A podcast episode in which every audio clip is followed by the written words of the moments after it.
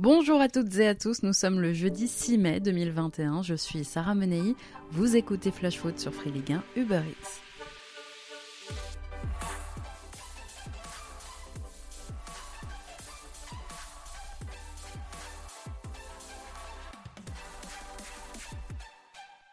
Décidément, le destin se plaît à jouer des tours au PSG. Quatre mois et demi après son départ du Paris Saint-Germain, Thomas Tuchel va retrouver la finale de la Ligue des Champions. Son Chelsea s'est qualifié en battant hier soir le Real Madrid de Zinedine Zidane. Neuf ans que les supporters des Blues attendaient ça. Tuchel devient au passage le premier coach de l'histoire à atteindre deux fois de suite la finale de la Ligue des Champions avec deux équipes différentes. Il faut dire que depuis son arrivée en première ligue, le manager allemand a littéralement transformé Chelsea, une assise défensive des joueurs qui adhèrent à son projet et une confiance retrouvée chez les Blues qui avaient tant de mal il y a encore quelques mois sous la houlette de Frank Lampard. On verra dans quelques mois évidemment ce que ça donnera, mais pour l'instant, force est de constater qu'à Londres avec Tuchel, tout va bien dans le meilleur des mondes.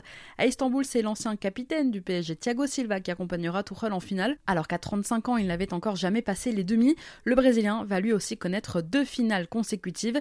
Il a quand même eu hier soir une petite pensée pour ses anciens partenaires. Malheureusement, hier, euh, Paris n'ont pas réussi à, faire le boulot. C'était triste pour, les joueurs, tout ça. Vraiment, pour moi, c'était triste pour Pro. Mais nous, nous sommes contents ici. Avec l'arrivée de, Thomas Tuchel, je pense qu'il y, a, beaucoup changé des choses et, je pense qu'on a mérité de, faire le résultat qu'on a fait aujourd'hui, de continuer comme ça, avec une bonne performance tous les week-ends. Je pense qu'ici, c'est un peu plus différent parce que tous les week-ends, on joue un match de Ligue des Champions. Et je pense qu'à la fin, tu es mieux préparé pour le match. Non, c'est pas en revanche. Je pense que le club a fait son choix euh, de me laisser partir, de, de dégager tout aussi. Mais je pense que c'est difficile d'expliquer, mais ils ont fait ce choix-là. Pour moi, c'était triste, mais, mais le plus important maintenant, qui, qui nous sommes contents ici avec Chelsea. J'espère qu'ils qu peut gagner cette année la Ligue des Champions, que c'est notre rêve aussi. Vous avez euh, entendu le sous-entendu de Thiago Silva sur le niveau de la première ligue. Thomas Tuchel et Pep Guardiola en avaient aussi parlé. Alors la question qui se pose effectivement aujourd'hui, c'est le niveau de la Ligue 1 est-il un obstacle, un frein pour le PSG dans sa quête de titre en Ligue des Champions? J'ai pas la prétention d'avoir la réponse à cette question, mais c'est vrai que l'on se pose la question depuis un moment maintenant. Cette saison, par exemple, par rapport aux deux équipes anglaises qualifiées pour la finale, City et Chelsea, elles évoluent eh bien toutes les deux en première ligue et chaque week-end, elles connaissent au quotidien une intensité bien différente que celle de la Ligue 1. Peut-être que le championnat anglais demande une régularité et des efforts supplémentaires. Oui, il y a plus d'adversité, en tout cas en championnat, pour ces équipes-là par rapport à ce dont le PSG a besoin en Ligue 1. Ce PSG qui, cette saison, même en perdant 8 fois déjà en championnat, reste à la lutte pour le titre à un point seulement du leader lillois.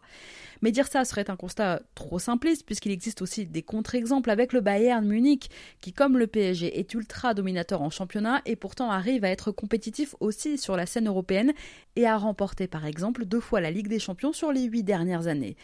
Alors c'est peut-être qu'il y a un autre problème à Paris. En tout cas, les Blues affronteront Manchester City, donc en finale les tombeurs du PSG, et ce sera un duel 100% british le 29 mai prochain à Istanbul. En attendant, les deux équipes vont s'affronter dès ce week-end en championnat, un match de première ligue aux airs évidemment de répétition générale, alors qu'il y a trois semaines déjà en FA Cup, les Blues avaient battu City. Et je ne sais pas ce qui est pire finalement pour les supporters parisiens, voir Tuchel et Silva soulever la Ligue des Champions ou voir Manchester City, comparable dans le projet, la gagner avant eux Sûrement la première réponse. Et puis ce soir, ce sont deux autres ex du PSG qui ont l'occasion de rejoindre la finale de l'Europa League cette fois. Unai Emery, le spécialiste de la compétition, tentera avec Villarreal de renverser Arsenal pour offrir au club espagnol la première finale de ces trois de son histoire.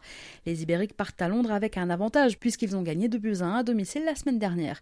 Et puis Edinson Cavani avec Manchester United, lui, il va tout droit en finale d'Europa League après avoir battu la Roma 6-2 à Old Trafford au match aller.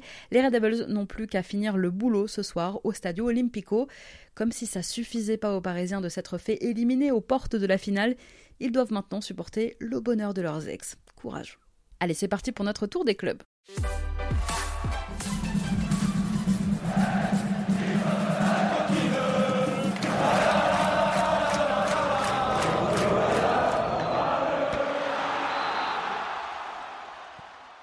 Fin de saison pour le capitaine Ismaël Traoré, sorti dès la 24e minute de jeu à Lorient dimanche dernier.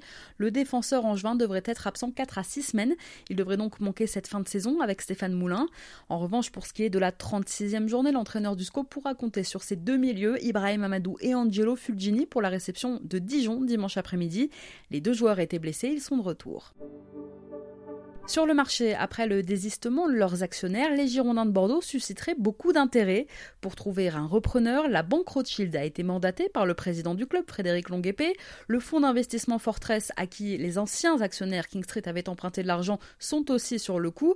Et du coup, eh bien, les candidats au rachat se succèdent dans le bureau du président de Bordeaux Métropole. Chacun présente actuellement son dossier, son projet, de quoi donner un peu d'espoir aux supporters bordelais après des semaines de mauvaises nouvelles, puisque pour éviter une sanction administrative et donc une rétrogradation. Je vous le rappelle, le club doit se sauver sportivement déjà. Il y a un match très important à gagner samedi à Nantes, mais il faudra aussi dans la foulée trouver rapidement un repreneur.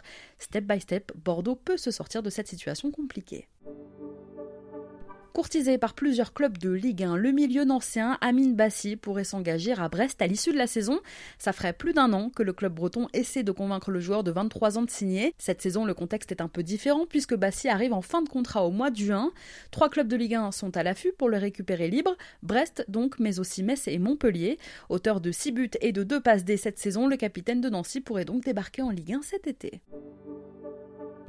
À Dijon maintenant, le milieu de terrain Bersante Chelina exclu dimanche dernier contre Metz a écopé de trois matchs de suspension dont un avec sursis. L'international kosovar ratera donc la rencontre face à Angers dimanche, puis il sera absent pour la réception de Nantes dans dix jours. C'est un match très important qui se joue demain soir à Bollard en ouverture de la 36e journée. C'est un derby du Nord entre des Lensois qui se battent actuellement pour une place en Europa League et le LOSC qui doit gagner pour conforter sa place de leader du championnat aux dépens du PSG. À 24 heures du coup d'envoi de ce derby, on en sait un peu plus sur les forces en présence. Absent au Parc des Princes le week-end dernier, Jean-Louis Leca devrait demain retrouver sa place dans les buts lensois. En revanche, Massadio Aydara est forfait. L'intérim de Clément Michelin sur le flanc gauche de la défense devrait donc se poursuivre. Avant-postes, Gaël Kakuta, le Lillois de naissance formé à Lens, se remet du Covid. Il était remplaçant la semaine dernière à Paris. Il devrait bien demain faire son retour dans le 11 de départ. Dans le camp d'en face, c'est au milieu que les choses se compliquent un petit peu pour Christophe Galtier. Déjà privé de Benjamin André, suspendu, les Lillois devraient débuter la partie aussi sans Renato Sanchez, forfait à Nice le week-end dernier. Il s'est entraîné à l'écart du groupe cette semaine. Demain, dans Flash Foot, je vous donnerai évidemment les compos probables des deux équipes. Direction Lorient maintenant et toujours cette 36e journée de Ligue 1 en vue avant d'affronter l'OL ce week-end et toujours dans la course pour le maintien. Les Merlus comptent leurs absents, exclus dimanche dernier lors de la réception du SCO. Julien Laporte ne sera par exemple pas du voyage à Lyon. Le latéral droit des Merlus, Jonathan Delaplace, qui revient tout juste de blessure, pourrait samedi donc dépanner dans l'axe de la défense. Devant, Christophe Pellissier devra aussi se passer de Quentin Boigard, victime d'une fracture du métatarse. On ne connaît pas encore la durée de son indisponibilité. Allez, on continue notre tour des clubs dans un instant, mais avant ça, c'est l'heure de notre déclat du jour. Elle est signée Gail Kakuta.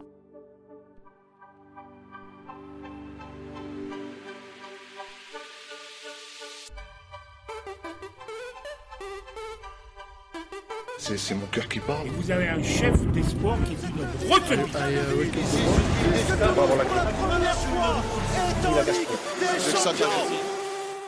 Je vous en parlais il y a quelques minutes. Dix ans après, Bollard va à nouveau accueillir un derby du Nord entre Lens et le LOSC.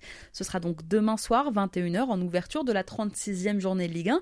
Une rencontre, je le disais, ô combien importante pour les deux équipes. À la lutte pour la Ligue Europa et cette cinquième place qu'ils veulent garder, les 100 et or pourraient aussi priver le LOSC du titre de champion en cas de succès. L'occasion est belle et ce match sera forcément un peu particulier pour Gaël Kakuta, né à Lille, formé à Lens, club au sein duquel il est revenu l'été dernier. Alors hier en conférence de presse, le milieu lensois a affirmé que son équipe eh bien, ferait tout pour priver le LOSC de la couronne nationale. Puis voilà, je, je, suis arrivé très tôt à Lens et euh, personnellement, moi je me considère comme une personne qui, qui, qui, est née à Lens parce qu'en soi, j'ai j'ai pas, j'ai pas vécu grand chose à Lille. Donc pour moi, je suis lensois. Et la famille? Pareil, enfin, ma mère aussi, euh, voilà, elle a, on, a, on a tous quitté très tôt Lille. Même si, bon, voilà, on, vivait à Lille, on était plus François que Lille. Maintenant, on peut aller chercher plus, on va le faire. Et comme je dis, si on peut priver Lille aussi du titre, c'est ça serait beau aussi. en, tant que, en tant que nordiste, vous préféreriez Paris ou, ou, Lille comme, comme champion? À votre avis. Paris. Le match est lancé, on ne peut que regretter évidemment que ce derby du Nord se joue à huis clos. Allez, on reprend notre tour des clubs, direction Lyon. Trois jours après la fin de match chaotique à Louis II entre Monaco et l'OL dimanche dernier, les sanctions eh bien, sont tombées. La commission de discipline de la LFP qui se réunissait hier a annoncé son verdict.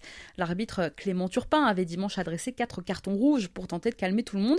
À Monaco, Willem Goebbels et Pietro Pellegrini, les deux petits jeunes, avaient été sanctionnés. Et côté lyonnais, ce sont les défenseurs Mattia de Chiglio et Marcelo qui l'avaient été. Suite à ça, Goebbels écope de trois matchs fermes de suspension. Son coéquipier Pellegrini en prend deux. Le défenseur lyonnais Marcelo n'en prend qu'un, un match automatique après un carton rouge. Même chose pour De Chiglio et pour Maxence Cacré qui avait été lui exclu pendant la rencontre. Lyon finalement s'en sort mieux que Monaco, mais sera quand même assez diminué pour affronter Lorient dimanche. En principauté, suite à cette décision, il y a, je cite, un très fort sentiment d'incompréhension et d'injustice. Voilà ce qu'a déclaré le vice-président de l'ASM Oleg Petrov dans les colonnes de l'équipe hier. Direction Marseille maintenant. Libre en juin, Jordan Amavi va remplir pour trois ou quatre saisons avec l'OM. L'officialisation de sa prolongation devrait avoir lieu en cette fin de semaine. Après des mois de galère stoppés par des blessures et avec deux petites minutes de jeu seulement depuis mi-décembre, Amavi, qui est de retour à l'entraînement collectif depuis la semaine dernière, voit petit à petit le bout du tunnel. Alors un autre gros dossier attend maintenant Pablo Longoria, la prolongation évidemment de Florian Thauvin, libre lui aussi dans quelques semaines. Sauf que voilà, à en croire cette semaine, les médias mexicain Tovin pourrait finalement rejoindre les Tigres de Monterrey au Mexique donc six ans après André-Pierre Gignac. L'ailier marseillais serait tout proche de signer un bail de quatre saisons avec le club mexicain. À Metz, la grande rénovation du stade Saint-Symphorien se poursuit. Dans une interview accordée cette semaine aux médias officiels du club, le président du FC Metz, Bernard Serin, a annoncé qu'à cause de la crise sanitaire, les travaux eh bien, avaient pris du retard ces derniers mois, mais que la nouvelle tribune sud pourrait être prête pour le début de la saison 2021-2022. Et puis toujours selon le patron des Grenats, le club va bientôt rafraîchir un peu son branding. Un changement de logo serait notamment à l'étude. À Montpellier maintenant, déjà privé de Pedro Mendes blessé et de TJ Savanier et Florent Mollet suspendus, Michel Derzakarian n'est pas certain de pouvoir compter sur son gardien suisse Jonas Omlin à Strasbourg dimanche après-midi. Et oui, Omlin a ressenti une petite douleur à une cuisse à l'entraînement hier selon son entraîneur. Il passe des examens aujourd'hui, mais s'il ne pouvait pas tenir sa place en Alsace, eh bien c'est l'international espoir Dimitri Berthaud, 22 ans, qui le remplacerait dans les buts. Notez aussi qu'Arnaud Souquet, absent depuis trois semaines à cause d'une blessure aux ischios, et Jordan Ferry qui s'était plaint d'un adducteur, ont bien tous les deux repris l'entraînement collectif aujourd'hui à la paillade. Alors qu'en pleine crise, de nombreux clubs se voient dans l'obligation de baisser leur salaire, à Nantes, Valdemarquita promet une prime de 50 000 euros si le groupe arrivait à se maintenir en Ligue 1. À quatre journées de la fin, les Nantais qui vivent une saison bien compliquée pointent toujours à la 18e place au classement. Mais depuis que les joueurs nantais ont appris la nouvelle de cette prime, juste avant le match face à Strasbourg, eh bien ils restent sur deux victoires consécutives. Ça semble donc bien fonctionner, la stratégie de Valdemarquita, ça semble motiver les joueurs d'Antoine Camboiré qui ont un match très important à disputer samedi face aux Girondins de Bordeaux, un adversaire direct dans la course au maintien. Bonne nouvelle à Nice pour Adrian Ursea, l'entraîneur du gym, pourra compter sur les retours de Kefren Turam et Damien Gouiri en prévision de la prochaine rencontre des Aiglons. Victimes tous les deux d'une lésion au mollet, Turam et Gouiri ont retrouvé cette semaine l'entraînement collectif. Ils pourraient tenir leur place face à Brest dimanche à 15h. On reprend notre tour des clubs dans un instant, mais avant ça, une info concernant les droits télé du championnat. On n'en a jamais autant parlé que cette saison. À quelques semaines de la fin, l'inquiétude règne. Le 30 mai prochain, Canal Plus diffusera le barrage retour de Ligue 1, le dernier match de la saison. Et au-delà de cette date, c'est le flou artistique. Alors la Ligue doit trouver un accord avant la fin du mois de mai pour les trois prochaines saisons. Mais je vous en parlais il y a quelques semaines, Canal Plus ne souhaite pas diffuser l'intégralité du championnat. La chaîne cryptée ne souhaite garder que les meilleures affiches de Ligue 1. Des négociations sont en cours avec Bein Sport pour diffuser les matchs de Ligue 1 jugés moins attirants par Canal. Canal qui demande aussi en parallèle à la Ligue de revenir, je vous en parlais, à une élite resserrée de 18 clubs. Alors des discussions sont en cours. Mais cela coince encore, notamment chez quelques présidents de Ligue 2. D'ailleurs, les présidents de clubs Ligue 1 et Ligue 2 doivent se réunir la semaine prochaine pour trouver à ce sujet une position commune. Alors concernant maintenant toujours les droits télé, eh bien Vincent Labrune aurait relancé des acteurs extérieurs comme l'opérateur britannique Dazone, mais Canal ne souhaite pas avoir à entrer un nouvel arrivant sur le marché français. Canal a prévenu la Ligue qui aurait donc abandonné cette piste. Dans l'incapacité d'établir un budget prévisionnel pour la saison prochaine sans accord sur les droits télé, les clubs sont en difficulté et la DNCG qui étudiera les comptes des clubs a décalé sa session d'audition à fin juin, début juillet, ce qui laisse un peu plus de temps à tout ce petit monde, ligue et club, pour s'organiser. Je vous en parlais en début de semaine. Le président des Crocos, Rani Assaf, envisage de fermer le centre de formation des Nîmois, du moins en grande partie pour économiser un million et demi d'euros par saison. Une économie selon lui indispensable. Je vous rappelle que cette saison, il manque par exemple 7 millions d'euros aux Crocos pour boucler la saison. À la place, le président nîmois voudrait se tourner euh, presque exclusivement vers le trading, un domaine dans lequel son directeur sportif, Reda Hamash, est particulièrement performant. Mais cette décision de fermer, du moins en partie, le centre de formation, la ville s'y oppose complètement. Les différents acteurs se sont réunis mardi après-midi pendant près de deux heures et demie pour en discuter. Rani Assaf, à cette occasion, aurait proposé à la ville de reprendre la gestion du centre de formation des crocos.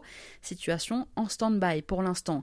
Et puis en attendant, 7000 supporters nîmois attendent toujours que le club les Ils avaient été invités en fin de saison dernière à remplir un formulaire. Le remboursement porte sur les cinq derniers matchs à domicile de la saison dernière qui n'ont pas été joués en raison évidemment de l'arrêt du championnat au mois de mars, eh bien ces supporters n'ont pour l'instant pas de nouvelles de leur club. Dans une semaine, mercredi prochain, après un déplacement compliqué à Rennes en championnat, le Paris Saint-Germain tentera de décrocher son ticket pour la finale de la Coupe de France à Montpellier. Mais pour ce match, Mauricio Pochettino sera privé de Marco Verratti et d'Ander Herrera. Les deux milieux ont écopé d'un match de suspension ferme pour une accumulation de cartons jaunes. Cette sanction prenant effet mardi, ils ne seront pas du voyage dans l'Hérault. Et puis le PSG qui avait réalisé une belle opération l'été dernier en récupérant Rafinha gratuitement en fin de mercato, eh bien va quand même devoir verser un chèque d'un million et demi d'euros au Barça. Le club catalan avait accepté effectivement de résilier le contrat du Brésilien l'été dernier, mais la qualification du PSG cette saison pour les demi-finales de Ligue des Champions oblige aujourd'hui les Parisiens à verser cette indemnité au Barça. Dans le même temps, Reims continue de se faire piller par le RC Lens. On a appris il y a quelques jours que les nordistes avaient en vue de la saison prochaine recruter Benjamin Parot. Ce nom ne vous dit peut-être rien, c'est le directeur de la communication et du marketing des Rémois.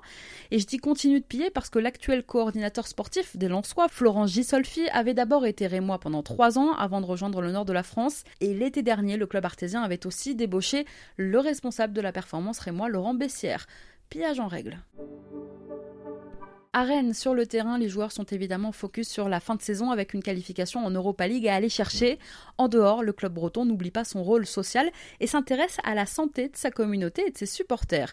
Le club veut lutter contre la sédentarité et le manque d'activité des supporters et pour ça, le club vient de lancer un programme baptisé Bouge qui cherche à sensibiliser eh bien, le grand public à ces enjeux de santé et à accompagner le développement de l'offre d'activité physique et sportive. À partir de lundi prochain, d'ailleurs, sachez que le Stade Rennais proposera des cours de yoga et de fitness en ligne à raison de deux séances en direct par semaine sur sa chaîne Twitch. Bravo à eux. Bonne nouvelle pour les Verts, très gravement blessés au genou il y a quelques mois avec l'équipe de France Espoir. Le jeune Yvan Masson a fait cette semaine son grand retour à l'entraînement collectif avec l'AS Saint-Etienne. Sept mois après, lui qu'on pensait out pour toute la fin de saison, a bataillé pour revenir.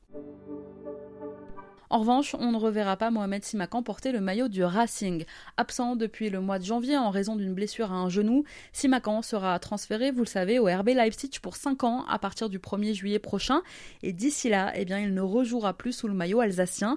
Simakan continue pour l'instant son travail de rééducation dans un centre spécialisé. Il ne sera pas remis pour les trois dernières rencontres de la saison. Son dernier match à Strasbourg restera donc celui qu'il a disputé à Lens le 9 janvier dernier. Merci à tous d'avoir été avec nous. C'était Sarah Menei. Vous écoutiez Flash Foot sur Free League 1 Uber Eats. On se retrouve demain. On parlera évidemment de la 36e journée qui vous attend.